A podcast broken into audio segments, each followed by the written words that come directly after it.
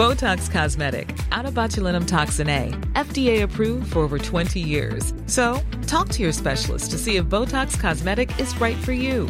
For full prescribing information, including boxed warning, visit BotoxCosmetic.com or call 877-351-0300. Remember to ask for Botox Cosmetic by name. To see for yourself and learn more, visit BotoxCosmetic.com. That's BotoxCosmetic.com.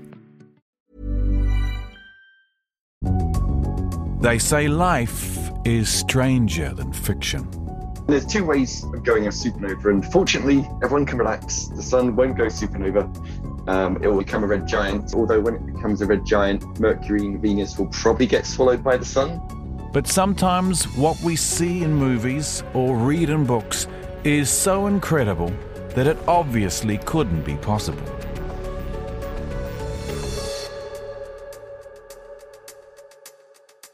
Or could it? This is how technical we're now getting. And actually, it happened with Interstellar that when it was published, people were working out the time dilation that you just described and were saying, this is wrong. And because they'd missed the fact that it's a rotating black hole. Welcome to Sci Fi Sci Fact. I'm Brian Crump, and this is a podcast where we take science fiction's strangest ideas, weirdest elements, most unfeasible plot drivers, and explore if they could actually happen in real life. Maybe they already have. And in every episode, we bring in a scientist from New Zealand's MacDiarmid Institute to explain the theories behind some of fiction's more fantastic flights of fancy. If any theory exists.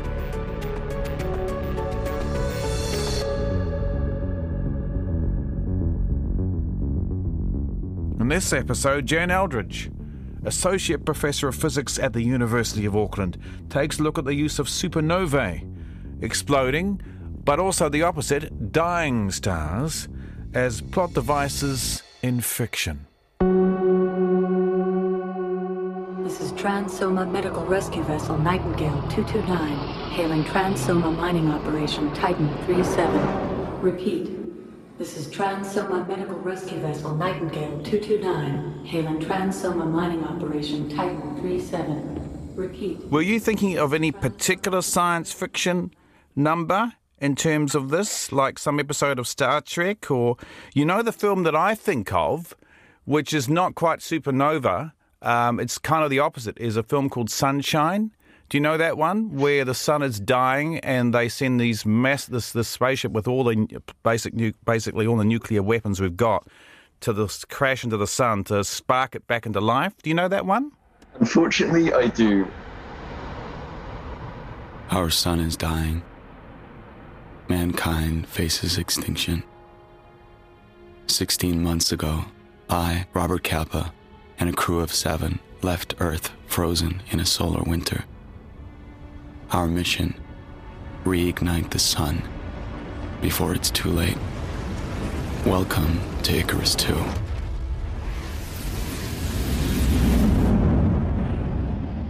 And it's a great movie in terms of, you know, the depiction of space, of going to the sun, the special spaceship you need.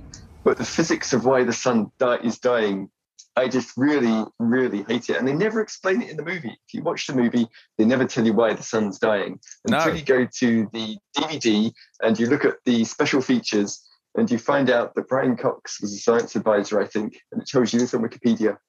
And he came up with a quantum, like there was some strange particle that got into the center of the sun and it was stopping the nuclear reactions. And it just made me so like, no, that wouldn't happen because we would see it. We would see stars suddenly vanishing um, like the sun. And it's just.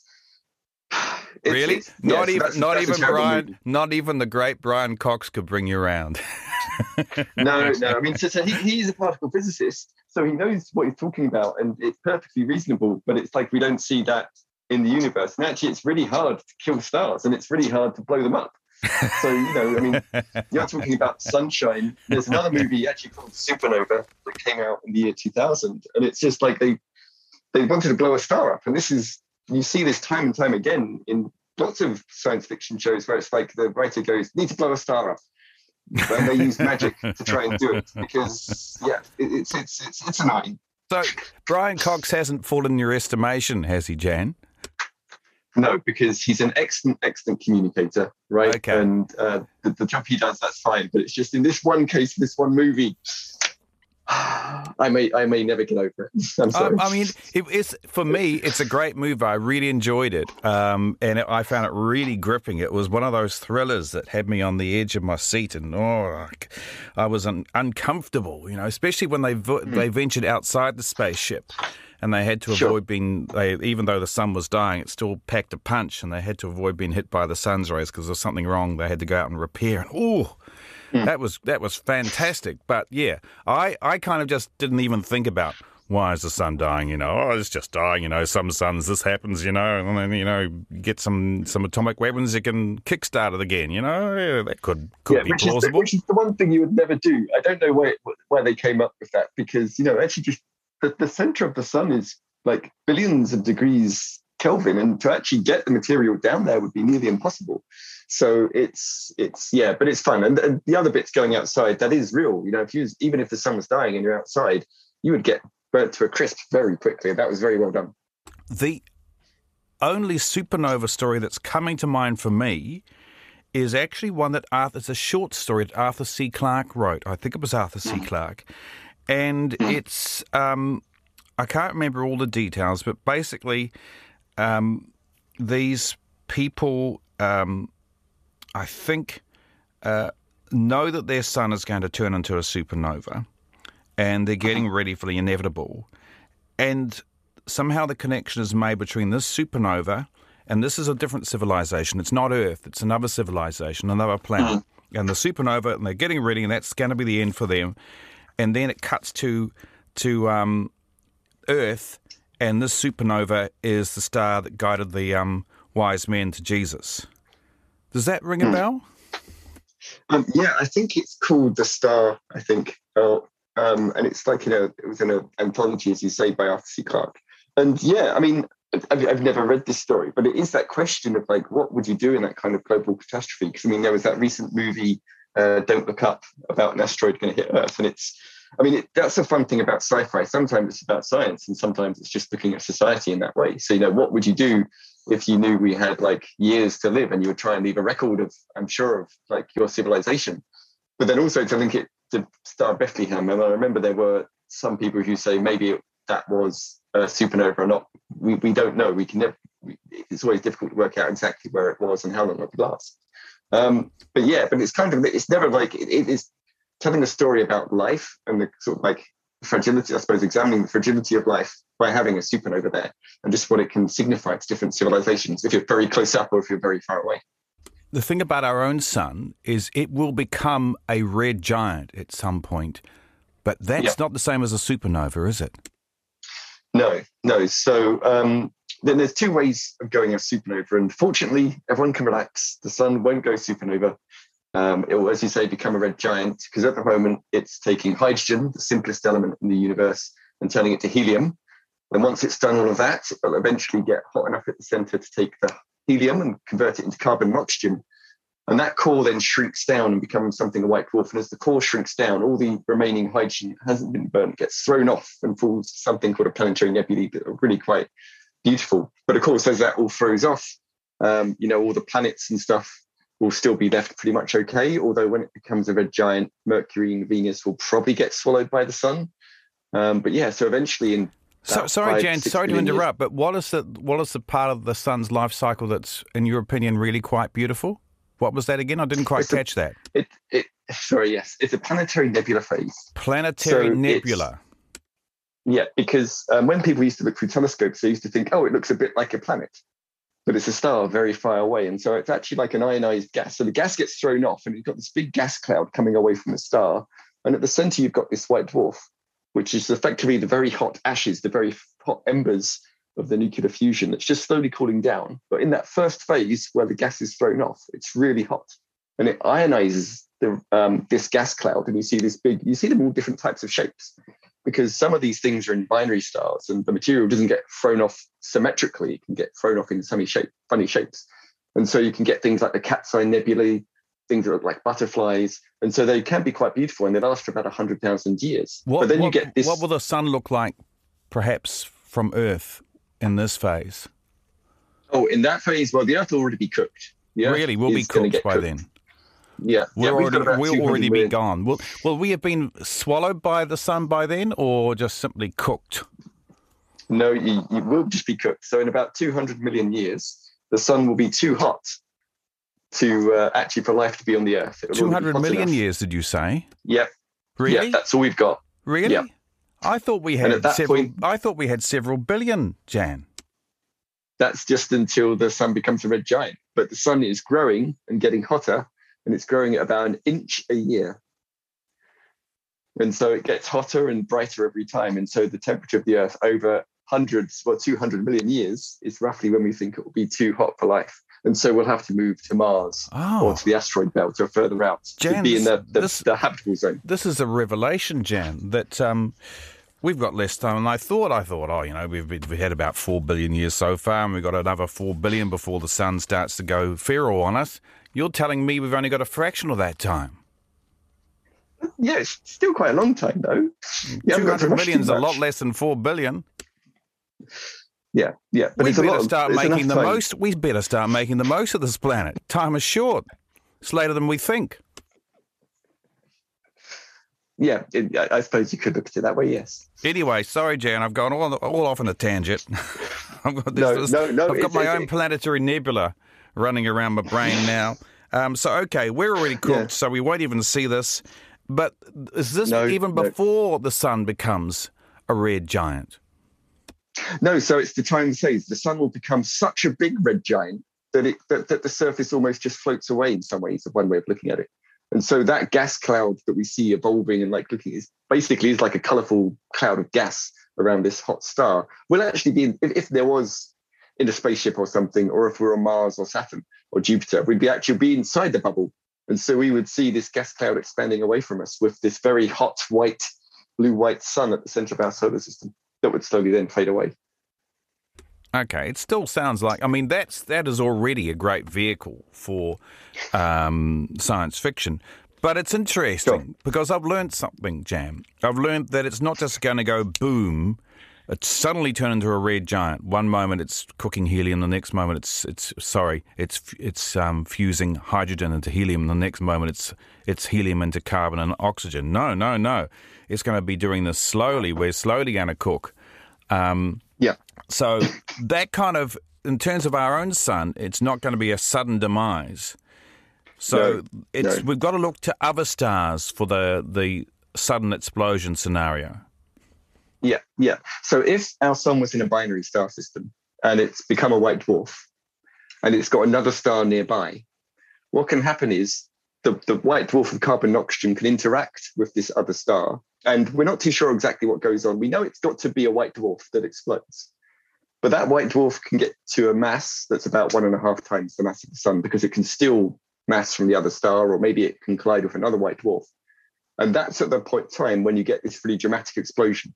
And that's where you make this something that's about one and a half times the mass of the sun. It's all carbon and oxygen, and it ignites and produces something called a thermonuclear supernova because it's just a carbon detonation, and it makes about one sun's mass worth of iron in a single explosion. These are the brightest supernovae, and these are the ones that people use to actually, because they're so bright, we can see them in galaxies billions of light years away, and so we can actually measure the expansion of the universe.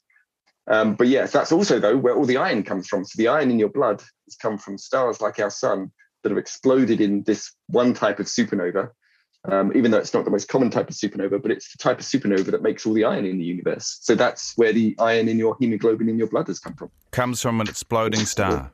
If it wasn't for Yeah, supernova, I wouldn't have blood. Well, we wouldn't be here. Yeah, yeah, yeah. Well, no. So, so that's one type of supernova.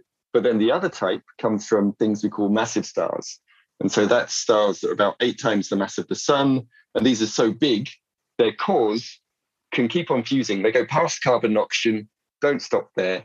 They go to form neon, magnesium, silicon, and iron. And when they've got this iron core, that can collapse down to that neutron star thing, which is like just a big ball of neutrons. And of course, this thing is still about one and a half times the mass of the sun, but it's just made of different stuff. And that can blow a star up. And the thing is, that only happens for these massive stars about eight times more massive than our sun. And those supernovae, because again, it's different. The explosions are coming from a different thing at the center. One thing was a carbon oxygen white dwarf. Here it's this massive star forming a neutron star, and they make all the oxygen in the universe. So it's not just we need the iron in our blood to live, we also need the oxygen in these exploding massive stars to be able to breathe, for the hemoglobin to have something to carry around our bodies. So um, that always gets me excited. And so when I see in movies that supernovae are just made up by magic, it, it really upsets me. Do most, because you're talking about stars eight times the mass of the sun. Now, aren't there many, many stars much, much bigger than that in mass? Well, um, if I remember correctly, it's something like most stars are actually about the same mass as our sun. So it's like it's actually only about, I'd have to go and actually calculate it, but maybe let's say about 10% of all the stars in the universe are the ones that would actually go supernovae. And you're right, it's from about eight times the mass of the sun up to the most massive ones, maybe being 300 times the mass of the sun. So it's a really, really big things. And it's just, they, when they explode and die, output as much energy in a few months as our sun will output over its 10 billion year lifetime.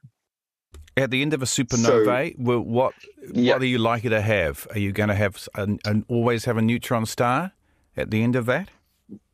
Well, one of the big questions we don't know is you. We know you get when this massive star dies, you're either going to get a neutron star or a black hole. But the question we don't know is we know whenever you form a neutron star, you're going to get a supernova because you've, you've got lots of energy there and there's something still there that can then store that energy and put it into the material around it and blow the star up. But with a black hole, we're not too sure because we know sometimes we see things where it's like that black hole was formed, swallowed some of the material and spat it back out again. But sometimes we've seen at least one, well, we think we've seen one star that has just gone. So there wasn't even a supernova. And so that star died and didn't return anything to the universe. All it, the sim- material, all the nuclear fusion. It simply Sorry. went black. Simply, it simply got to a point where its own gravity meant that no light, no energy was emit, emitted from it, or hardly any. Yeah, yeah. And so that, I mean, that would be. Going. Are there any science fiction scenarios you know of where that happens, where the sun just goes pop, turns off because it's become a black hole? Um, not a black hole, but there are plenty where they try and turn the sun off, and this guy is supposed to go back to sunshine. Um, that, that's, for example, one case. But in um, there's something called the Saga of the Seven Suns by Kevin J. Anderson, and they have these um, alien beings that actually live in stars and also in gas giants, and they're at war with each other. Um, and so the, the beings or the aliens that live at the very center of gas giants, planets like Jupiter, go and try and destroy a, a star because that's where the beings that live in stars were living. Um, and it's quite, this is told from the viewpoint of humans sitting on a, a, planet where suddenly their star does straight dying, but it's not like in sunshine where it's slowly dying over many thousands of uh, many centuries. Here it's like overnight, the sun shuts down.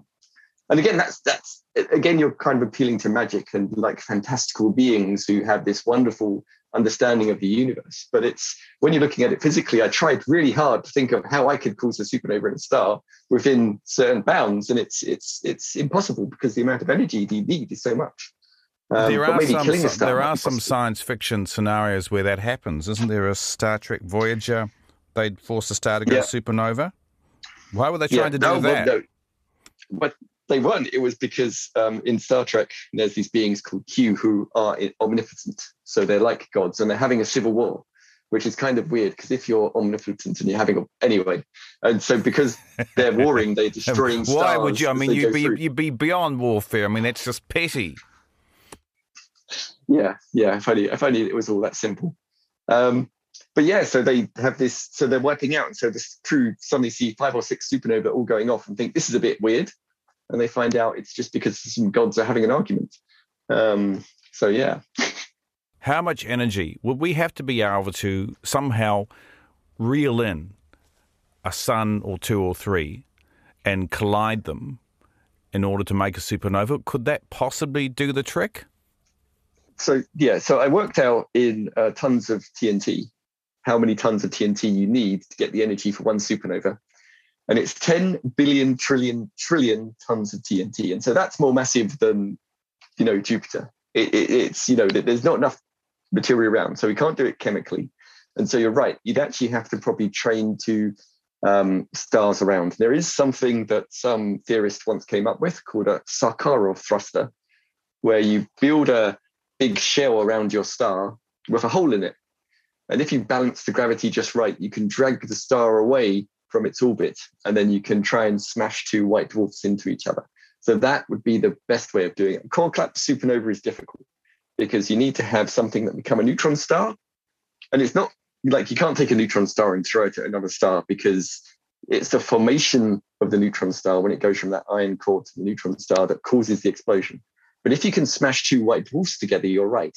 That is one of the, um, we're, we're pretty sure that's how some of the supernovae we see actually happen.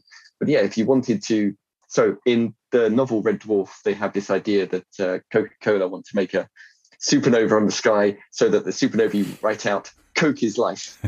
and so if you wanted to do that, you would have to get these white dwarfs smashing at each other in the right places, in the right patch of sky, all at the right distances, so that from Earth it looks like at the same time. It would be a long term project. You're listening to Sci Fi Sci Fact. I'm talking to Jan Eldridge, Associate Professor of Physics at Auckland University, about the plausibility of, well, we know that novae, supernovae, and supernova, um, they happen, exploding stars, but as um, I guess the backdrop to science fiction scenarios, but also the plausibility of, of making them as well. Jan, what about making a black hole? So, so that's pretty um, easy if you've got a neutron star. So um, we're actually not too sure how big these neutron stars can get. But if you keep adding mass up onto them, they will eventually become a black hole. And we've actually probably seen a few black holes that are like that because they've been in the binary star system. And there's a really good um, plot device in the recent Expanse novel series. So um, if you've read that series and you haven't got to the later books yet, turn away because there's spoilers coming up. Right. Spoiler alert, um, Expanse fans, block ears, fast forward, whatever. It's only, it's only, it's only a few years old. Um, but there's, there's two alien things that are in species that have been in battle. And um, so one of them decided, okay, let's get this neutron star and spin it up to just the right, just below the mass where it becomes a black hole. And what happens is they booby trap it. And so when the somebody was to visit them, they go in and they start looking at the neutron star like the aliens might have done. And then it becomes a black hole and actually has these massive, powerful jets and explosions um, that it's not dramatic, but you would see them in if you was looking in gamma rays, you'd get these bursts of gamma rays. And so yeah, that's actually when when I looked at it and I thought like that that's brilliant because they were actually taking real physics. They really understood what was going on with how you can make take a neutron star and turn it into a black hole. And it was if you could do that and you find yourself a neutron star, completely uh, physical and reasonable. Um, so it was really quite exciting to read that. Um, yeah, they haven't made that into the TV series yet, but yeah, so it'd be interesting if they did because it would look fantastic. Jan, a little aside, I should have asked this earlier, but just remind us again what a neutron star is. Okay, so a neutron star is um, well, they can go back to the other one we talked about where we talked about neutronium, but it's it's it's effectively a, it's a star that's about one and a half times the mass of the sun, but it's all the stuff is compressed down into ten kilometers across, so something the size of a small city and um, everything is so dense it's like one giant nucleus and everything is made of neutrons so there's no protons it's all just neutrons and that's the only way it can be so dense and held together no electrons and it's that either. remnant um, I, I, maybe at the surface it's complicated because again it's the, the, the extremes of the matter we're talking about are so extreme that we don't really understand them and we have to start talking about things about nuclear pasta and this is the last thing we could talk about with all the stuff of science fiction is, you know, with black holes and neutron stars and supernovae, I talk about how can we make one, but in science fiction, what we see is people actually using them. Because, you know, if you've got all that energy around, you know, what better way of like trying to do your mad experiment than trying to have all the energy? I just told you how much TNT it is. And so actually we find that, you know, people are trying to, we have the Time Lords in Doctor Who who have their time travel because they made a supernova, they had the black hole and they used that to power all their time travel experiments. So, you know, they're flipping their head on the thing rather than talking about how to make a supernova. It's what can you use a supernova for? Really? What, the uh, TARDIS is powered yeah. by a supernova? Yeah, I think the original. So, there's one case where the doctor's trying to talk to Rose because she's trapped in an alternate dimension. And so he actually does use the, because um, it was the 10th Doctor, he does use the uh, exploding supernova to power the connection through. Whereas, um, yeah, the earlier doctors actually went through and discussed this how Omega, the first Time Lord, was a stellar engineer and uh, from a supernova going off was able to use that to build the TARDIS, understand time, and allow the Time Lords and the Doctor Who and the TARDIS to travel through time. Okay, well, let's just look at that for a moment. Um, how could you possibly get close enough to a supernova to exploit any of the energy coming off it? And what would you use to harvest that energy? I, I, I would have to go with mag- magic here because you mentioned right at the beginning about sunshine, how just in front of the sun, they had to go outside and do experiments and that's uh, trying to fix their ship. And that would have fried them instantly. It would be much worse with a supernova because it's not just you've got all these radioactive particles flying around. They will be very bad for you. We know radioactivity is bad you've got um, the one of the reasons why supernovas shine is because they're making um, radioactive elements that then decay. And so again, it's a supernova would not be a nice place to be. But I mean, imagine you had a spaceship with very thick lead walls. Actually, probably if you took an asteroid, burrowed into it, if it was a metal asteroid, you could actually be inside pretty safe because the metal of the asteroid would probably shield you. And then if you had a magnetic field as well to make sure any charged particles don't come near where you're living, um, you would be able to sit there and actually, because there's all these particles coming off, you would actually be able to trap those and try and harness that energy into um, heating things and actually doing the experiment you want. Or you wait for the supernova to die down. Like, that may take a few hundred years. But if you've got the black hole or the neutron star at the center, then even just being near that, um, and if you like were to try and if it's a feeding black hole or neutron star, so metallic matter is going in, you get the heat released. And again, that's actually probably a bit safer to do than just using the big explosion. And I think recently some astronomers uh, in Taiwan, if I remember correctly, um, actually did the same calculation of what happens if you have a black hole, build what we term a Dyson sphere around it, which is a habitable shell where you know you try and capture all the energy that comes off a black hole accreting. I mean, you wouldn't want to do it for a supernova because that's really explosive. But the remnant, that black hole, a neutron star that's left over, you could use that to power your civilization for a long, long time just Jan, by building. How, how come? How come something energy is coming out of a black hole? I thought everything got sucked into the black hole by its gravity. Yes, good question. So, um, if we go and think about Interstellar, so in Interstellar they have this black hole they go and visit, and you yes. can see the accretion disk that's very, very bright. And so, this is actually real physics. So you've got this accretion disk, and stuff is flowing in, but because you can't, you've got to take angular momentum away. And the way the disks work is that stuff goes in, but also stuff comes out in terms of material. So it spreads out very thin, gets wider. So it gets, if it starts off thick, it becomes thinner and spreads out. But also it gets very hot because you've got all this stuff rubbing against each other. And so that's where the energy comes out because it's the energy falling down into the black hole. And of course, the stuff that goes right inside, you never get out. But the process of that stuff forming this disk, because people often think a black hole just goes and sucks stuff in but you know it's a, it's the same idea as the planets going around the sun you know we didn't we don't suddenly go and dive into the sun. We kind of keep going because of this thing called angular momentum the momentum you've got to go to go round and round in circles. And so that's how you can actually gain energy at, at coming out of a black hole. You have that accretion disk like you see in interstellar. And uh, that actually if the black hole is big enough and the disk is big enough can produce quite a lot of light Dyson, and quite a lot of energy that's then released. was it dyson sphere you said that yeah, in theory could be built yeah. around the black hole and could capture the energy and could power civilization. Yeah, yeah, yeah. Because people have always suggested that there may be these things that are built around normal stars. And what was interesting about this paper I read is that they said, well, what, why do we just build it around a star? We can build it around a black hole or a neutron star and use that as the energy source. If we because, did you know, that, if though, say if you're close enough, you'd help. Say, say imagine a black hole um, where the sun is. How close mm-hmm. would we have to build the Dyson sphere to the black hole to to get sufficient energy to run to support life?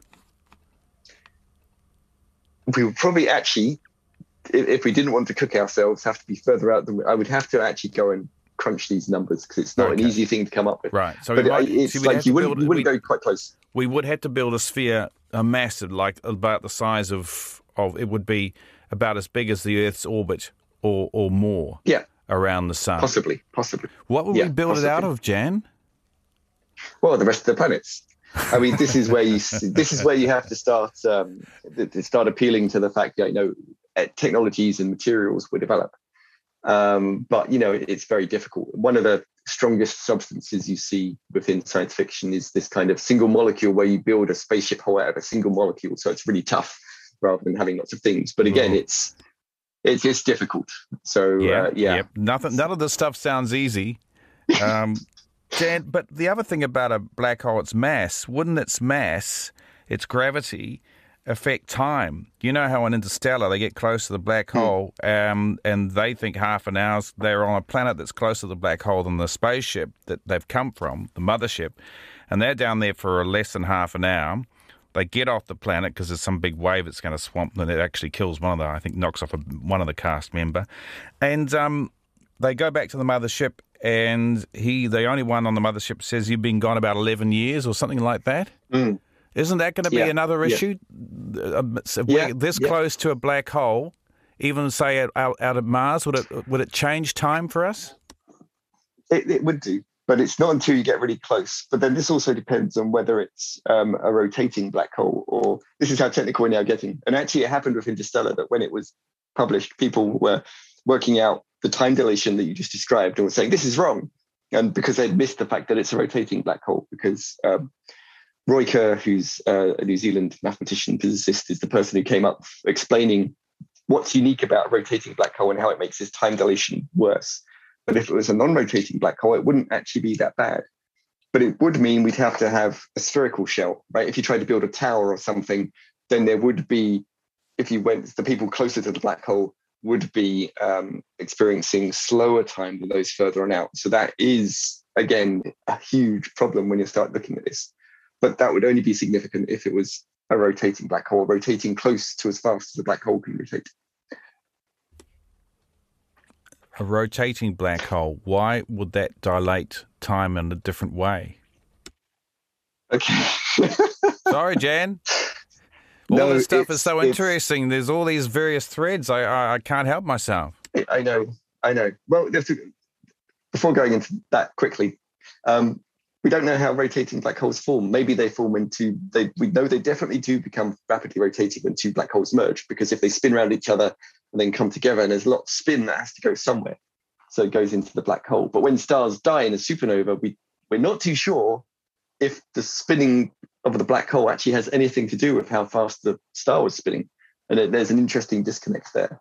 But um, to try and describe why the spinning black hole is different.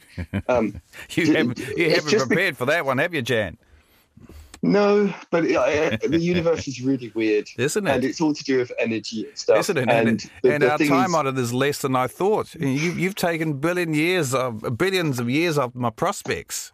Okay, I wasn't going to be around anyway, but you know, my descendants they've got less time than I thought. Never mind. I'm, I'm sorry. Oh, that's all right, I'm Jan. Sorry. I'll get over it.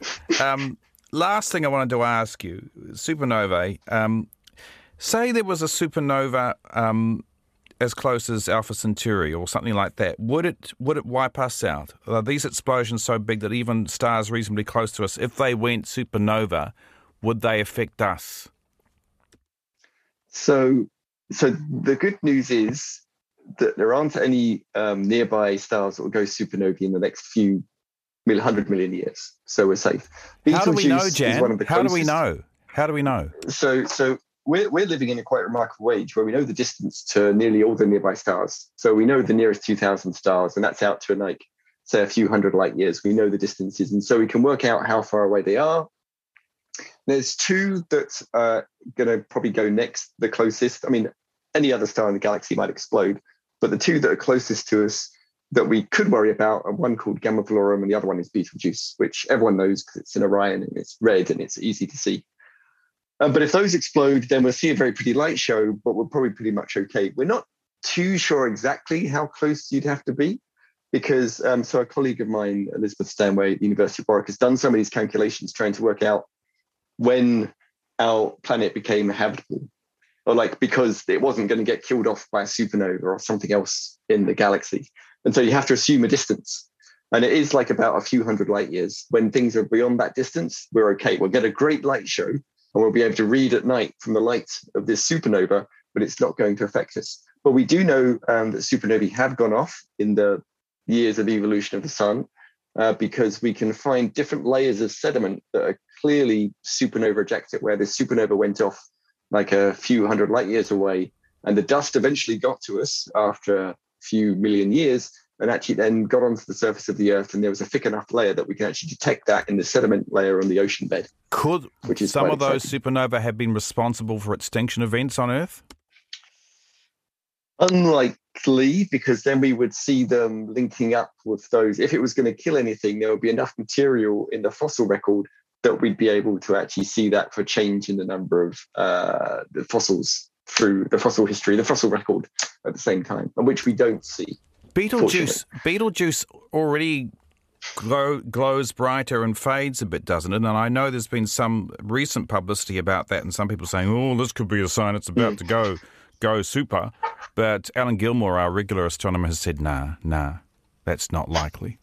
It does does naturally change in brightness a bit." Yeah, yeah, those stars do. So all these red giants, and we, we know red giants like Betelgeuse explode. Um, the first one we, we actually saw. So we have these images of stars. We see a supernova. We go and check the Hubble Space Telescope archive, see if there's an image of the star before it exploded, and we know Betelgeuse and those stars that look like Betelgeuse do exploding supernovae, and they all vary towards the end of the lifetime. So we know this happens. It's not a link, but when I say the end of their lifetime, it might explode tonight, or it might explode in 100,000 years. What's the last known supernova event that was that bright that, say, you could use it to read at night? Okay, so this is a really good question because I checked this. It was uh, 1987A that was exploded on February 24th in 1987. So in two days' time, it's the 35th anniversary of this naked eye supernova, and you could only see it from the southern hemisphere. So everyone in New Zealand, some of the viewers may be able to remember this, that they would have been able to see the supernova with their naked eye. Um, and Okay. I'm, I'm really annoyed that I'm still waiting for one. But that that wouldn't have been a so bright you could read it at night event, though. Don't we have to go back No, a few hundred was- years for that? Yeah, so if you go back in history, um, even those ones, ones like uh, there's the one in 1604 that I think Kepler saw, and then there's Tycho Brahe's supernova, which is from 1500. So we, it, it- some people say we're overdue for a supernova in our galaxy, but it's like about 400 years ago is how far we have to go back. I seem to Um, remember some, some accounts from Chinese astronomers of, of, a, of a supernova that, that en- ended up becoming the Crab Nebula.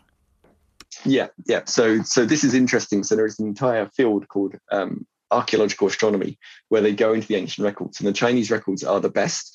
And you know, so the ones before Tycho and Kepler, we can go back to 1006. I think there's a supernova there. That's how far back they can go um, for all these different supernovae. I mean, the, the fun thing about that is we can see the remnants today where the material is thrown out. We know how old they are because we have the records. Like to the day, we know how old they are which really enables you to work out the evolution of that star over because I, I, say they fade over three months, but they still expand out. We can still see them for hundreds of thousands of years um, as this really hot gas cools off. Um, so yeah, and there must have been even more old ones that we don't know about, and so there must be other records possibly. And so that's always the fun thing. If we get access to new historical records where people have written things down, then we can go to them. But you're right, the Chinese are best at that. Jan, it's been lovely talking with you. You know what? I think our conversation has shown that sometimes uh, reality just kicks fantasy out of the park. Yeah, that's true. I hope so sometimes.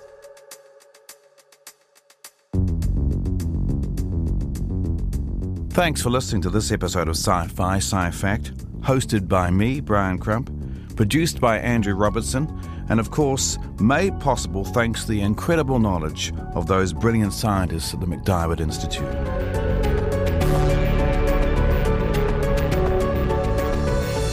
You can find more episodes of Sci Fi Sci Fact on the RNZ podcast page.